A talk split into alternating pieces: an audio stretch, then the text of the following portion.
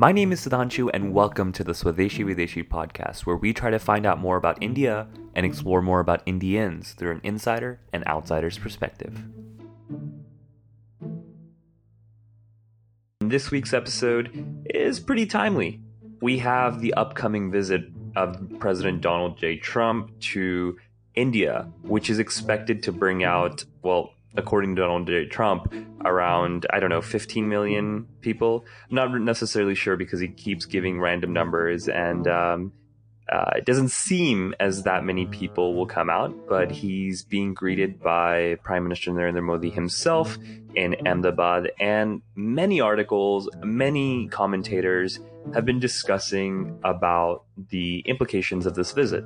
What does it mean for Donald J. Trump to visit India and be greeted by Narendra Modi himself and doing uh, an equivalent of what Modi did when he came to the Howdy Modi event, uh, which is now being called Namaste Trump? Um, what are the political implications and also policy implications? And what I feel the past few weeks, I've heard a lot of talk about policy and the absence of policy uh, meaning that what are the policy outcomes that we're expecting, whether it come whether it's related to trade, whether it's related to defense, um, and also people have been noting that there's not much to be expected, nothing that amounts to this huge spectacle of him visiting um, India and and with this uh, you know reception of sorts. So the question is is why is it such a big deal? I believe it's politics at the end of the day. Uh, and specifically when it comes to politics, it's about uh, showmanship. And I think Trump is doing something calculated. Anyways, to discuss all this um, and more, I wanted to invite a personal friend of mine who I happen to have many political differences with, but respect nonetheless.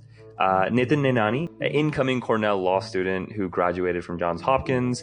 Um, we went to Oxford together. And I think something that really stands out about Nitin is his ability to understand electoral democracy, right? So I'm not talking about politics and policy. I'm talking about the number crunching, data inputting, and assessing, you know, how do you become the president of the United States? It's not by a social media storm about how many retweets you get, but truly, you know, the implications of winning a precinct by 10 votes might just, you know, be the winning formula of you becoming the president of one of the most powerful nations in the world.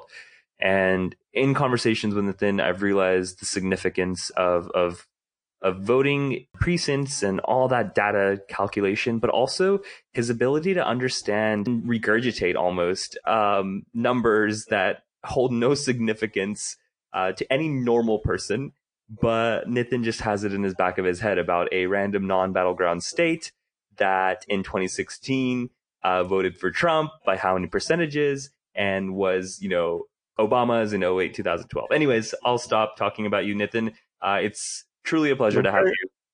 It was a very flattering introduction. You don't need to stop. Um, but in any case, thanks for having me. I'm excited to be on.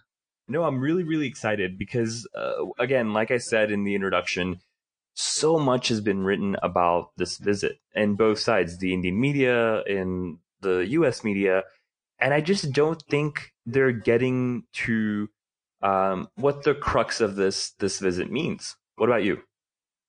I think that's I think that's right. I mean, with Trump, he is I mean a bit of a showman, and given the importance of the personal diplomatic element, in dealing with him as kind of countries have realized, whether that's, you know, tailoring what they serve him at, eh, like at various dinners to his favorite meals or just kind of um, tailoring how they present information to him according to his interest, kind of his focuses. Um, I do think part of it, part of this is just very personal that Modi is trying to like, cultivate favor with Trump, given you know how personalized the di- diplomatic sort of um, efforts in this administration have become.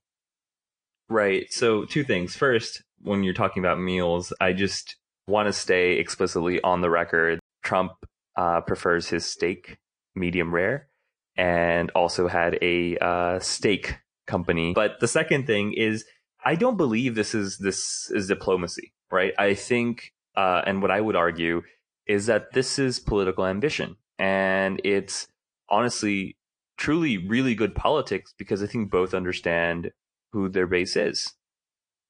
Fair enough. I mean, the politics are absolutely part of this. So let's let's break that down. So um, what I consider and what I'm trying to assess is that uh, I what I think Modi is trying to do at this point by placating to to, to um, Donald Trump is a kind of re-energizing his own base in in India. Now, elections are four and a half years away from now, so I don't think he's worried about elections, but obviously state elections, and um, it's it's crazy. Um, and according to this Pew Research study that came out, I think uh, a few months ago, out of all the countries uh, that Donald Trump's popularity has either decreased or risen, uh, India happens to be the very few where it's risen, and then it's like literally increased quadruple uh, mm-hmm. since his election in 2016. So it seems that in India, specifically among the Hindus, Donald Trump is revered. Right. And I mean, I think that he's in in a way uh, trying to, or at least Modi is trying to, obviously welcome Trump and and re-energize his own base. But the question is, is then why is Trump doing all this? Why is Trump going to India? What does he get out of it? Because I mean, from the person that I know in the politics that I've followed of Donald Trump, Donald Trump doesn't do anything that's not in his favor that doesn't benefit him, right? Well, I think more than many politicians, he's incredibly transactional about things and incredibly upfront about how transactional he is about things. Um, so I don't think you're necessarily off base there. What I would say is, um, is, and I think we're trying to get at here, is the importance and the increasing importance, rather, of the Indian American community in the U.S. and um, that community as a vote bank. Okay, so let's break it down. What what what what what is an Indian American? just for our viewers? Like, so what are the definitions? Could could you repeat that? I'm, I could not hear that part. Well, so what's for our viewers? Like, can we break down like exactly what is an Indian American, right? So, someone who can like, what are the definitions we're placing on an Indian American? Sure. Um, I think um, whether it's you know a first generation um, immigrant from India to the United States or someone who is of Indian origin, whether that's you know, through their parents or grandparents. I think that's how we're kind of defining Indian American here. Okay, and more simply, uh, I would say an Indian American has a U.S. citizenship, right? And uh, the recent census, which was what nine years ago, eight, eight years ago, um, and it's been a while. and the new data suggests that there are upwards of four million Indian Americans uh, within the United States. Um, that basically amounts to the second biggest uh, immigrant group after Latinos. Um, so, you know, what does that mean for Donald Trump? Well, I think it's a couple of things. Um, Republicans for years have been trying to make inroads with Indian Americans, um, who, as you kind of just touched on, are one of the fastest growing ethnic groups in the United States. Um, but they also tend to register and vote at high rates, um, which is not necessarily true of some other communities. Um, so beyond that as well, the Indian Americans, a lot of hay has been kind of made about this, um, about Indian Americans as kind of an affluent, sort of well off community. So the fundraising aspect is something I wouldn't necessarily dismiss either. So okay, so uh, I guess it's money, but also votes. Now, um, who do like Indian Americans generally tend to vote for? Historically, it's been Democrats. Um, in 2016, I believe around 80%, if not a little bit more, of Indian Americans did vote for Hillary Clinton. Um, so historically, um, Indian Americans have definitely preferred um, Democrats of the two major parties. And I mean, is there a specific reason why, like policy, or or why why do Indian Americans shift to to Democrats?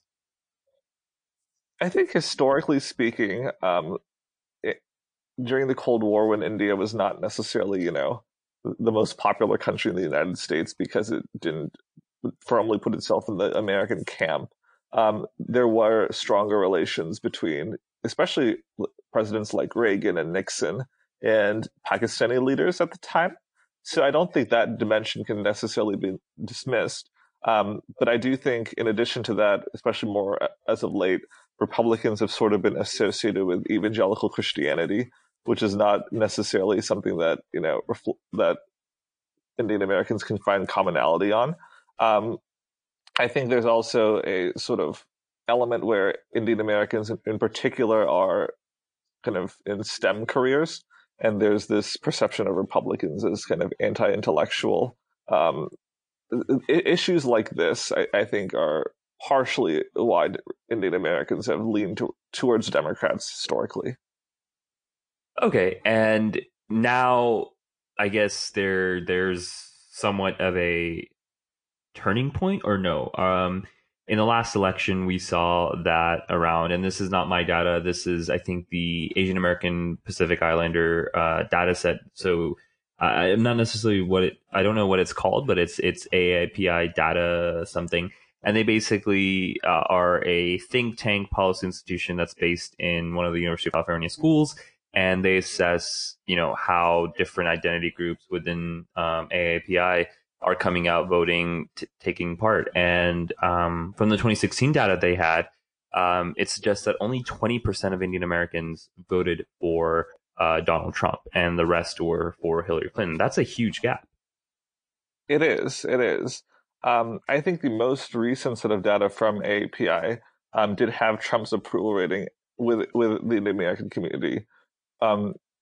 Actually, I'm not sure if it was AAP. It was. It might have been another sort of Asian American voter specific survey done. But I um, do believe that survey, which was taken in 2018, had his approval at about 30% amongst Indian Americans, which would kind of represent an increase. And I, I think that's kind of the bottom line here that there probably is a little bit of movement to Donald Trump um, relative to where the baseline was in 2016 for a number of, of reasons. Um, I think people have gotten used to him as president. There was kind of a lot of doomsday talk, and quite frankly, the economy is very good here right now. Um, so, given sort of the low expectations that a lot of people set, I do think Trump has beaten some of those expectations, um, and that's facilitated some of this movement towards him. But I do think, you know, given the snapshot of where we're looking at for 2020, that you'll still see the Indian American community overwhelmingly support Democrats. Okay, but then so okay, so that's set that overwhelmingly Democrats will be supported, but uh, there is a shift. Um, how much shift we don't know, but backtracking that, you can see the amount of, I guess, energy Donald Trump has put in, whether that's you know attending the Howdy Modi event, uh, speaking um, to you know like I, I don't know how many people attended that event, um, or the random coalitions that have you know popped up, whether it's the Republican Hindu Coalition or the mm-hmm. Indian Americans for Donald Trump. Um, you know, as as an Indian American, Nathan, if you were to vote for Donald Trump, why would you vote for Donald Trump? I think it's a couple of reasons. Um, at the end of the day, a lot of people do vote with their pocketbooks, and right now the economy is quite good, and people, not just Indian Americans, but sort of people at large in the electorate seem to be giving him like high marks, but also a lot of credit for the economy being good. Um, so I think that would be the primary reason why you know Indian Americans would shift towards him a little bit. Um, I know that's, I mean, he's taken a tougher line on Pakistan um, in a way that, in, in, more explicit terms than some previous presidents. Um, although he's sort of receded with his own personal diplomacy with kind of Prime Minister Khan, but also some of the comments he made about Kashmir and mediation. Um, so that seems to be more of a sort of wild card. Um, but I think another big one would be um, that he's taken a tough line on China in particular over its economic practices, um, over trade in particular. Um, and I, I think there's, there's obviously sort of in American foreign policymakers' part this um, hope to um, cultivate India as a counterweight to China. But I do think I, I, do think the tougher line on China is something that does kind of endear him to many Indian Americans. But I mean, why? I mean, uh, do you think those trade implications have a, a, much better effect on, let's say, India and U.S. relations? Because um, before leaving for India, he's making statements like. Uh, India is very hard on us. We got to get better trade deals. So he's not, you know, if he's going hard on China, it's not like he's patting India on the back. Um, and it's funny because you know there's a dichotomy to well, there's a dichotomy dichotomy to every Donald Trump statement, but when it comes to India, it's like he'll be like, "Oh, we got to be tough on um, India," but I love Prime Minister Modi, right? Um, and I want to kind of understand and assess why is that such a thing? Like, why does he always have to, if he compliment or if he, you know, says something uh, of a critique or sorts towards uh, India, he compliments uh, Modi on the same sentence? I mean, it's not that different from what he does with some other countries, to be fair. He does this with Japan, too, where he'll talk about Japan and how they're ripping us off on trade. Um, but he's also very close to Prime Minister Abe. He's like gone golfing. I think Abe was the first prime minister who visited the U.S. Um, he visited Trump in Mar-a-Lago pretty early on. Um, so I don't know if India is necessarily exclusive in that regard, if that makes sense. Okay, so I'm thinking too much into it. There are no, you know, political nuances to that. I mean, like I said with Trump, a lot of it is personal, right? Like, I mean, the the North Korea summits have kind of been, you know, all about this personal diplomatic sort of this personal sort of diplomatic relationship he has with Kim Jong Un, and that's sort of unique to him. But as we've kind of seen, despite having multiple of those summits and the um, visit, very brief visit he had into North Korean territory, uh, the ball has not really been moving in the, the denuclearization, excuse me, direction. So I think a lot of that is just kind of personal, like personal bombast on his part. Let's get to, to, to something specific. Um, and I, this is the, the area that I really want to focus on is what does it mean when it comes to the demographics and, and the data of, of the Indian American vote bank? So, um, you know, if you were a pollster from either party, um, mm-hmm. how significant is the Indian American vote bank? and what are some you know interesting nuances of it? Where should they be looking out for? And um, are indian americans coming out to vote? So yes indian americans are coming out to vote. They kind of vote at pretty high rates. Um, that being said in terms of the 2020 um, let's focus on the presidential election for a second i'm going to my sort of specification there will make sense uh, momentarily the issue that a lot of the um, that we see with a lot of the Indian American community is most of them live in states that are not considered competitive on the national level. So we're talking states like California, New York, New Jersey, Illinois, Maryland, Massachusetts. I mean, states like that, right? These are not states that are going to be contested on the presidential level at all by the, the president in his reelection efforts. Um, the second sort of tier of states you have are states that are largely Republican states, um, but do have um, fairly significant Indian American communities.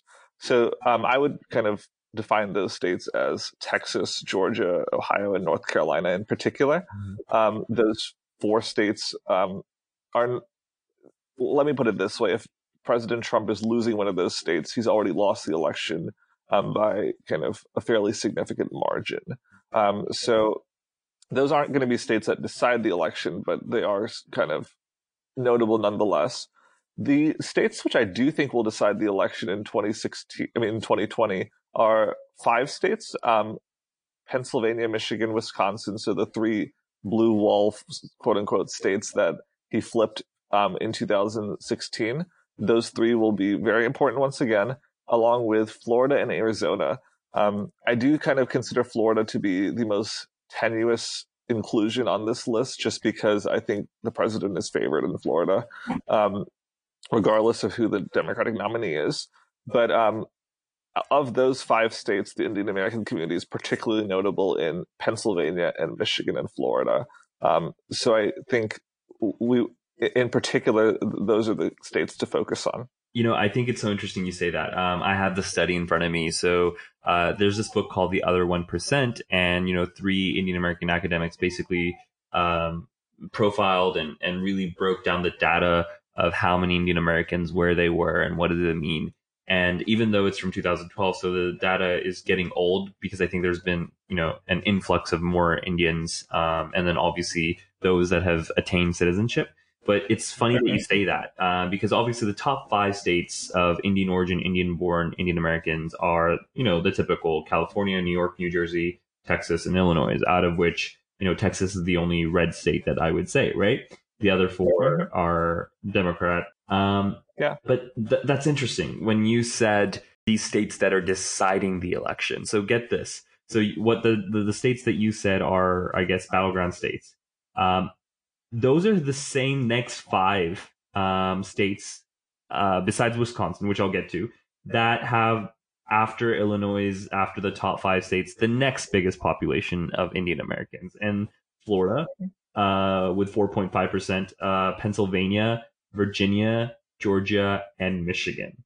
And North Carolina and Arizona are, I think, number 13 and 14, which is super interesting, right? So, exactly the battleground states that we're looking into. And when you say Wisconsin, um, I just want to note that Madison County in Wisconsin is profiled as having one of the larger, um, when compared oh, in counties, uh, as as one with uh, one of a larger demographic than than the state itself. So basically, these four or five states that we're considering battleground states also have an upcoming and thriving uh, population. And what's interesting is is uh, when these you know this data that's laid out, they're comparing from in this book from 2005 uh, to eight, from 2005 to 2008, and then 2008 to 2012, and showing how much has increased. And I can you know just estimate that uh, there's probably uh, a significant more uh, increase now, but the fact that these states were at that time, um, you know, states that Obama took, um, are now leaning towards Trump, and that Indian American population has also significantly increased. Um, so it makes sense for him to do this. It absolutely does. It. Let me put it in. Let me put it in kind of stark terms for some people here. Um, according to the 2010 census, I believe the population of Indian Americans in Michigan is about 78,000 Indian Americans in the state. Trump won Michigan by a little less than 11,000 votes. So we're talking about, you know, margins that, I mean, every vote in some sense does matter here. Um, the margins are kind of narrow enough that Indian Americans can play a very influential and decisive impact. And I mean, and that's why he's he's you know catering to them so much um, because he understands that if it's these numbers that count, these very little numbers, then the Indian American population might just be willing to carry him towards another four years. Absolutely, absolutely. And you know what's what's super also interesting um, that I was looking at is the study also breaks down in terms of um, the income per family, right? And as we mm-hmm. know, uh, Indian Americans are by far one of the the well the richest um, immigrant community in the states. Uh, mm-hmm. And uh, what I think is interesting is that the study breaks down in terms of counties of where the lowest Indian American family incomes were coming in from and the highest, right? And what you mm-hmm. see is when it's when you know when it comes to the lower spectrum, um, when it comes to New York, et cetera, you have Queens, you have uh, Chicago County, you have Maine, et cetera, in New Jersey. This is where uh, a significantly uh, low a low income family resides, right? And those are majority demographic, uh, uh, majority Democrat, uh, Democratic supportive counties. But then, if you look at the highest family incomes for Indian Americans, right? So you have these counties in Long Island, which, by the way, you know, really goes back and forth with the with the Republican Party. You have a few counties in Los Angeles, um, Springfield, Rye, uh, Mamaroneck. Um, you have uh, areas around the Bay Area, Cupertino, Los Gatos. Um, in Michigan, you have Birmingham. In Missouri, you have Clayton. Um, New York, Westchester. In Pennsylvania, you have Allegheny. Um, in uh, New Jersey, you have Plainfield.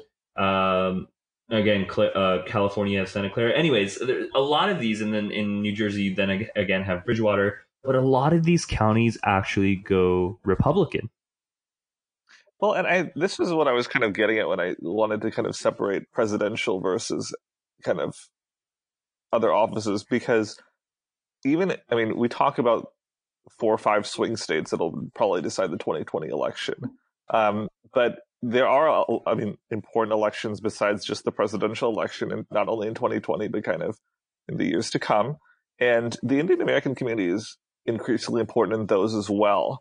Um, even if we're not talking about swing states, I mean, in a lot of the competitive House districts, in especially kind of near growing metropolitan areas, so Texas might not be, you know, competitive on the presidential level, but the Indian American community is very important in kind of Metro Houston and Dallas in particular, as far as some of the local house, I mean, house races they have for state legislature and U.S. Congress.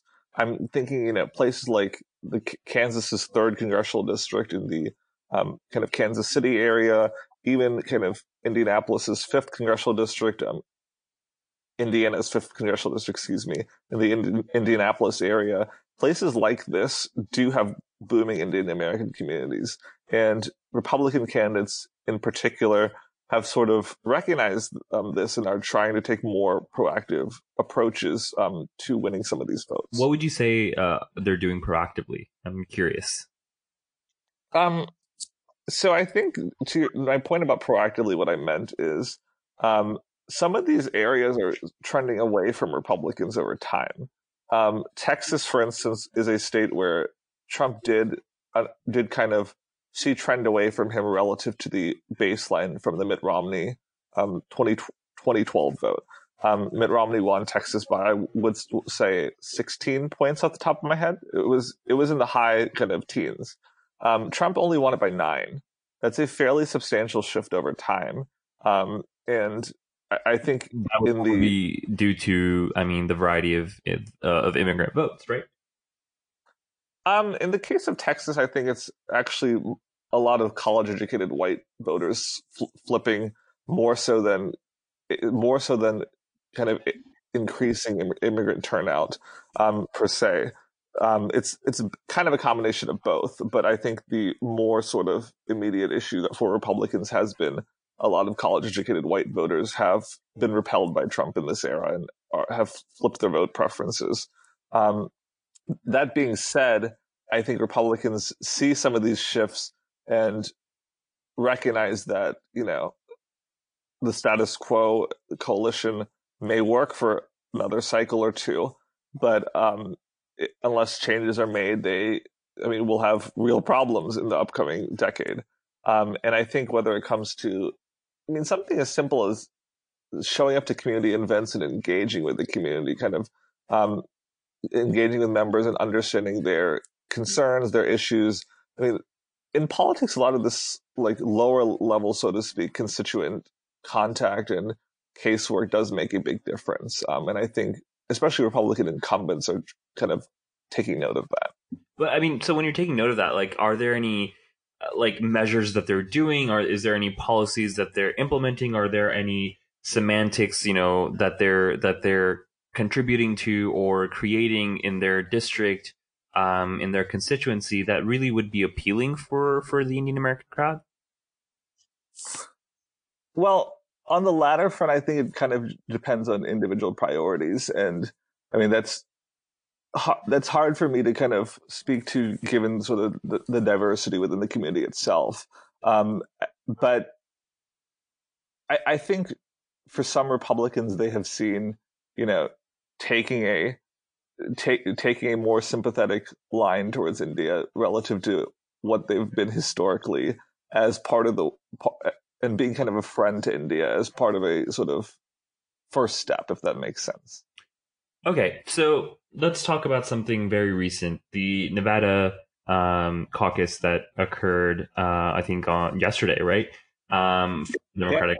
Yeah, they're still counting votes, though. yeah, still counting votes.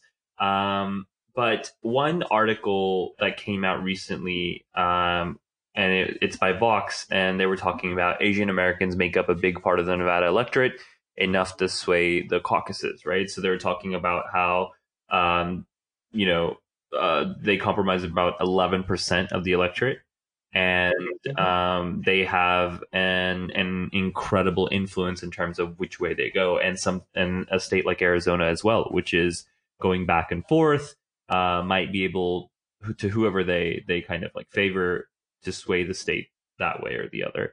Um, mm-hmm. What are you know as as someone that I consider as a pollster, um, what would you say and recommend for for parties to actually kind of work with the Indian American crowd? What should they be doing?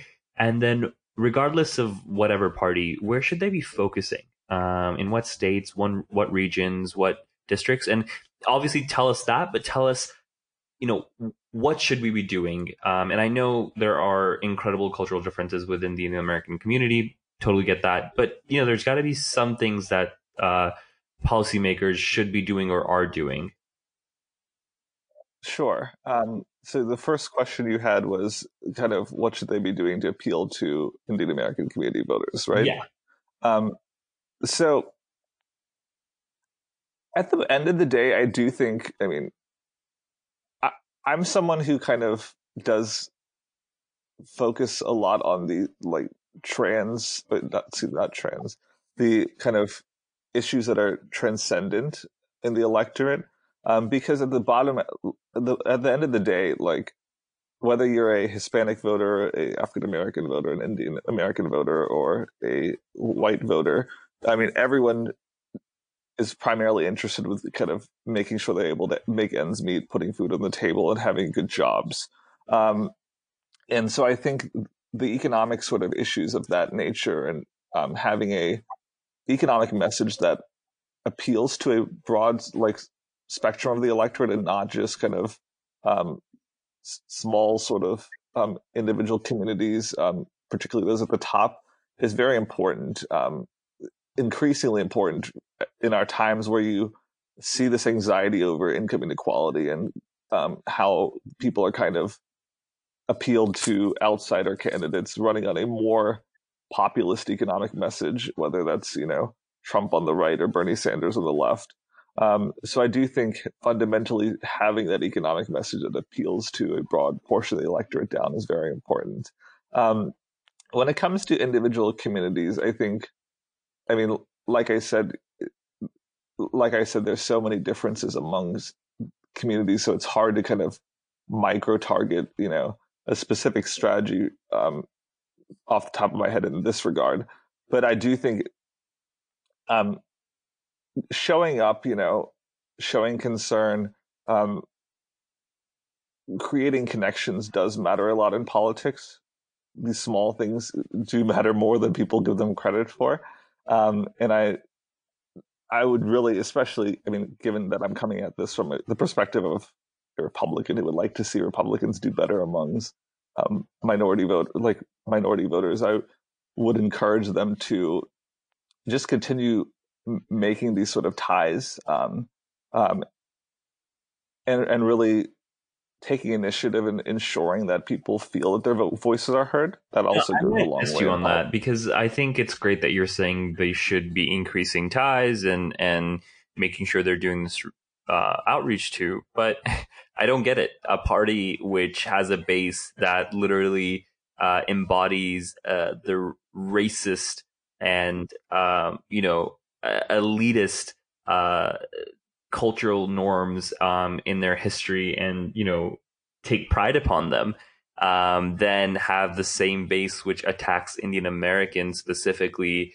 um, on uh, obviously like hate crimes uh, how can the republican party try and say that they want to outreach to minorities? And i'm specifically talking about indian americans yet um, be the almost reason um, and the base of an a demographic in the United States. Um, you know, white, rural, um, and you know it doesn't have to be just rural, but the, these people who then either physically harm or verbally abuse that same demographic. Demographic, you can't have that, right? Well, so this is an interesting question, and I'm kind of unsure how to approach this because I feel like there's a lot to unpack here.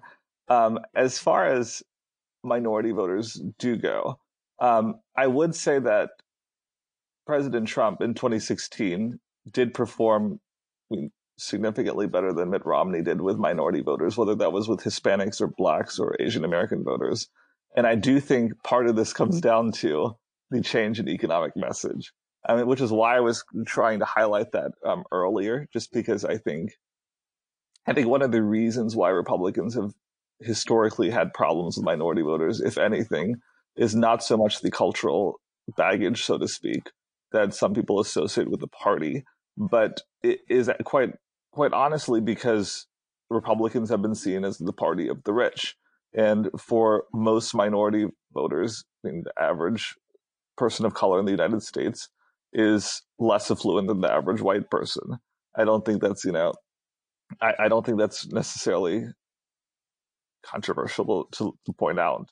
Um, I think simply having a more working class economic message, eh, one that works for a broader spectrum of the electorate, has improved, you know, Republican standings among minority voters in the Trump era.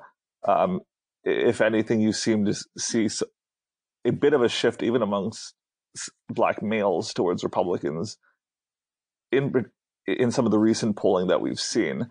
So I think at the end of the day, the economic message is the one that matters the most. So you think that, you think the working class uh, kind of narrative, economic messaging triumphs the I, I, think you know the struggles of adjusting and acclimating of identity politics it absolutely does. I do. Really, that's interesting. So, um, and specifically, well, so I guess it depends on where you are within that spectrum of uh, of immigrant immigrants, right? So, if you are very concerned, I guess, about the economy in terms of you know how well you're doing, how well you're not doing, um, does that take a priority over you know um, feeling like you're accepted in the country as long as you're getting your you know monthly check with you know how many ever zeros at the end of it. So I would actually point out this is also in some ways the inverse of what we've seen on the Democratic side, right? Where a lot of these working class blue collar white voters who voted for Obama twice in 2008 and 2012, but then voted for Donald Trump. Um, you did see some of them shift in the midterms in 2010 and 2014 towards Republicans. Um, and part of the attribution you can make here is, you know, when the economy was the main issue on people's minds, particularly in 2008, they went with Democrats because they blamed the Bush administration in particular for the recession, kind of the poor economic state, the outsourcing you saw in some of these Midwestern states, the job losses, what have you. Um, but kind of when they felt more secure about their economic position, then they were free to vote on culture and voted for Donald Trump uh, the flip side, of course, is I mean, people talk about the Trump tax cuts. I mean, some of the criticisms have been, well, they helped too many people at the top, like, and not enough for you know everyone else, right? But if that was the case, then you know, why is it that some of these affluent suburban areas, which historically have voted for Republicans, I'm talking about places like you know Maricopa County, Arizona, um, Johnson County, Kansas. Why have places like this trended towards Democrats, especially in the 2018 midterms. Once again, you have an example of where people feel secure in their economic position and then feel kind of able to vote on culture. I do think that economics fundamentally are the most important consideration for people. Okay, with that, I think we'll have to conclude. I just wanted to thank you, Nathan, for for coming um, onto the show. Um, I do think that the takeaway for me um, even though there are differences of what we might presume um, why and who and where the Indian American vote will go, uh, I do believe that the president of the United States, Donald Trump, is visiting India because, quite evidently, the Indian American vote does matter. Mm-hmm. It absolutely does. Um, it absolutely does. If I might end on a kind of final note, just because I think this is important to highlight, um, if you don't mind, imp- just kind of indicative of sort of the indicative of some of the efforts he's made towards getting the Indian American community um, vote. I, I would point out that some of his highest kind of profile officials that he's appointed have been Indian Americans. Um, so I do think he's made it a more concerted effort towards the Indian American vote than perhaps some other communities. But I mean, for instance, one of the people in consideration for the Supreme Court seat, so Amul Thapar was, he would have been the first Indian American justice. People like, I mean, Nikki Haley was at the UN, of course, but I mean, people like Seema Verma, Neomi Rao, and Ajit Pai, like people um, in very high profile public positions um, for him have been members of the community. So just to emphasize that I think his campaign in particular does understand the importance of the community's vote and is making a concerted effort to appeal accordingly. Fair, and I think that the Democratic Party too has had uh, its share of Indian Americans in in you know public positions as well. But um, I do think that Trump has has made sure that they're seen out there, and there are um, quite a few. Um, on that note, thank you so much, Nathan, for for coming on, and uh, let's see how this visit goes, and let's wait until I guess November 2020 um, to see where the Indian American vote goes.